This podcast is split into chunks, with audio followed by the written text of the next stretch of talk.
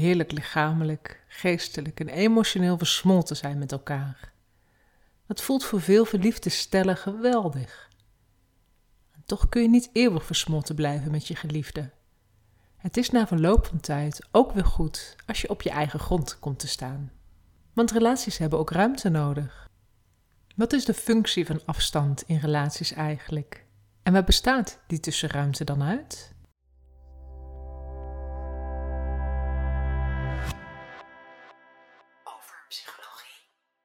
Hallo, ik ben Mirella Brok, relatietherapeut en schrijfster. En je luistert naar mijn artikel Afstand in de liefde van overpsychologie.nl. Stel je voor, na jaren van liefdesverdriet, van gestuntel met partners die uiteindelijk toch niet bleken te passen, en na vrolijke single momenten die afgewisseld werden met eenzame momenten, om dan eindelijk verliefd te zijn op de juiste. Je voelt je geliefd, veilig en zelfverzekerd. Het leven is geweldig. Kortom, je zit lekker in je vel. En dan komt de eerste keer dat jij en je partner een fijne dag achter de rug hebben met een vrije dag in het vooruitzicht. Toch vrijen jullie die avond niet. En dat is de eerste keer dat dit gebeurt. Deze keer slapen jullie niet verstrengeld in elkaars armen, maar ieder in een eigen bed.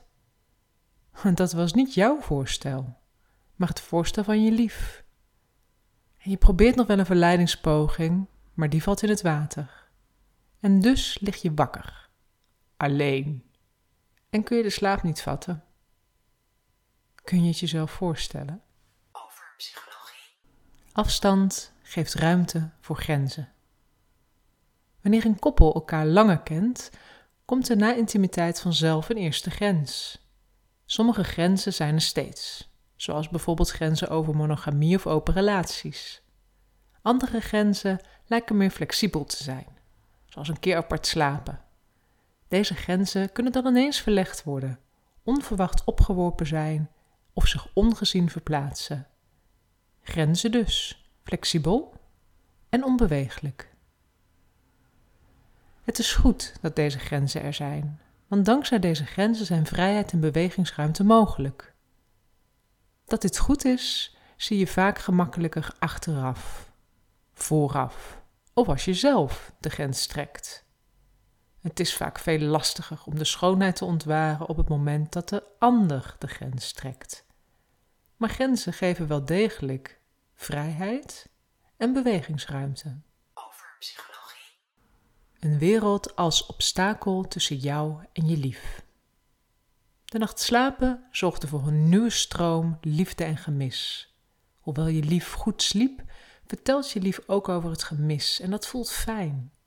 De relatie is weer even intiem als ervoor. Er is geen vuiltje aan de lucht. Tot het moment van het vriendenweekend van je partner. Over psychologie. Dit jaar gaan alle vrienden, inclusief aanhang, een lang weekend naar de Ardennen. Oeh, excuus, niet alle aanhang. Jij bent immers nog maar net in beeld en bij het boeken van het weekend is er geen rekening met je gehouden. Daarbij kent nog niet iedereen je. Dus het is beter om deze keer over te slaan, legt je lieve schat aan je uit. Je knikt. Blijkbaar zijn het niet enkel grenzen in de afstand tussen geliefden. Er is weer iets nieuws tussen jullie in komen te staan. De wereld met van alles daarin, zoals één, andere mensen. Vaak gezinsleden en familie, maar ook vrienden. 2. Een omgeving. Bijvoorbeeld een trein die niet rijdt, een huis dat aan de andere kant van Nederland staat. 3. Verplichtingen en vrije tijdbesteding, zoals werk, hobby's en slapen. 4. Tijd. Veel mensen hebben een geschiedenis en een toekomst in de afstand tussen hen. Over psychologie. Flexibele grenzen en een hele wereld, dat schept afstand. Maar daar stopt het niet. Wat kun je nog meer verwachten? Maar hou je vast, nog heel wat. In totaal zijn er vijf categorieën die afstand en nabijheid in je relatie beïnvloeden. Over de grens en de wereld hoorde je eerder al. Bereid je voor op een uiteenzetting van gedachten, gevoelens en gedrag. Over psychologie. De visualisatie over apart slapen en het vriendenweekend geven aan hoe de categorieën van afstand elkaar overlappen. Want in het voorbeeld van de vriendenweekend heeft iedere partner, iedereen in de vriendengroep en iedere lezer vaak zijn eigen gedachten. En die gedachten bestaan bijvoorbeeld uit aannames, wensen, behoeften, overtuigingen. Aannames kunnen gaan over het aantal maanden dat een koppel samen is voordat ze als eerst op een weekendje met vrienden weggaan. Of over opkomen van verschillende behoeften van partners en vrienden. Ze kunnen gekleurd zijn door de eigen wensen en behoeften. Als mensen niet opletten, zorgen de aannames en eigen overtuigingen voor meer afstand in de relatie dan nodig is. Dat gebeurt wanneer mensen de strijd aangaan met gedachten. Het is helpend om gedachten te accepteren, zowel je eigen gedachten als de gedachten van anderen. Over psychologie. Relationele gevoelens tussen jullie. Nou, naast gedachten nemen mensen ook gevoelens waar. En soms zijn gedachten en gevoelens zelfs verbonden met elkaar. En vaak spreken psychologen over individuele gevoelens, zoals de vier B's: boos, bang, bedroefd en blij. Relatietherapeuten spreken ook over relationele gevoelens die tussen mensen voelbaar zijn, zoals liefde voor jezelf en de ander, empathie, seksualiteit, waardering. Voor veel mensen is het nogal lastig om een goede balans te vinden tussen gevoelens van zichzelf, gevoelens voor of van de ander en de gevoelens die leven in de relatie. Vooral op het gebied van intimiteit en seks zit een hele puzzel met veel kwetsbare puzzelstukjes. In het eerder beschreven voorbeeld is het wellicht goed voelbaar hoe teleurstellend niet samen slapen was voor de een. En daar kan zelf een gevoel van afwijzing opkomen, terwijl je jezelf vast ook kunt voorstellen hoe iemand zich voelt die thuis wil slapen. Iemand kan zich moe voelen, wellicht gespannen van het streven de perfecte geliefde te willen zijn, of buikpijn hebben van alle windjes die zijn ingehouden. Wanneer je die gevoelens meevoelt, dan voel je vast ook wel weer iets voor die persoon. En het alles bij elkaar kan spanning opleveren, maar ook van liefde, veiligheid en dus ontspanning. Al die gevoelens leven doordat er een afstand is tussen jou en de ander. Omarm die gevoelens dus dankbaar. Over psychologie. Gedrag is waarneembaar door afstand. De laatste van de vijf categorieën van afstand is gedrag. Het gedrag tussen mensen speelt zich juist in de tussenruimte af. Er kan sprake zijn van 1. Gedrag in woorden, zoals gesprekken, ruzies, liefkozingen. 2.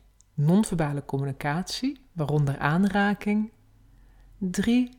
Patronen van geven en ontvangen, bijvoorbeeld het geven en ontvangen van zorg, een taken in de relatie en iets voor de ander over hebben. Het maakt uit hoe mensen zich gedragen in de afstand. Sommige mensen voelen zich vooral gerust als ze kunnen spreken over de ontstane ruimte. Anderen vinden geruststelling in aanraking voor en na de genomen afstand. Tijdelijke verwijdering is goed overbrugbaar door foto's te sturen van het vriendenweekend. Of door te bellen als je apart slaapt. Wees nieuwsgierig welk gedrag jij en je partner fijn vinden in afstand en nabijheid. Je zou bijna denken dat vooral techniek je kan redden tijdens afstand. Toch is het niet zozeer techniek die je redt. Het is vooral de kunst om dankbaar te zijn voor de afstand en het nut van afstand inzien. Dan denk, voel en doe je anders in de afstand. Immers, in een relatie gaat alles over jullie, maar jullie zijn ook niet alles. Over psychologie. Om de functie van relationele afstand te begrijpen, helpt de onderstaande metafoor je wellicht. Nog een visualisatie dus. En deze is minder concreet en meer abstract. Stel jezelf voor dat je ergens op de aarde staat, waar je bent omgeven door wijdse natuur. Terwijl je kijkt naar een prachtig overzicht, zie je de overkant. Die overkant raakt jouw kant door de afstand die tussen jullie zit. De overkant is daarmee belangrijk voor jouw kant. Samen houden ze iets in stand. Jullie afstand maakt ruimte. De twee kanten houden iets op zijn plek. Een rivier misschien, een dal, een bos, een woestijn of een zee. De andere kant is op afstand. Misschien bereikbaar. Eens bereikt is er echter opnieuw een overkant. Jouw oude eigen kant. Het gaat dus niet om bereiken. Het gaat om ervaren. De andere kant is ook jouw andere kant. En dus hoewel het niet het doel is om jouw overkant te bereiken en jullie afstand te overbruggen, trekt de overkant je wel. Het vreemde maakt je nieuwsgierig en spreekt tot je verbeelding. Jouw kant maakt jouw overkant. Toch lijkt je eigen kant niet zo mysterieus en interessant. Voor jou althans. Je zou wel dichterbij willen komen, jullie afstand inkorten. Het is niet te bevatten hoe groot jullie afstand precies is of waar jullie afstand uit bestaat. Je vindt de afstand mooi en je wilt deze opheffen. Hoe tegenstrijdig. In plaats van de afstand opheffen, kun je de afstand bestuderen. Bekijken wat voor rijkdom jullie afstand biedt. Jullie afstand is als een entiteit op zichzelf. Het is levend en geeft dus leven. Wat schept jullie afstand? Psychologie. Navelstaren.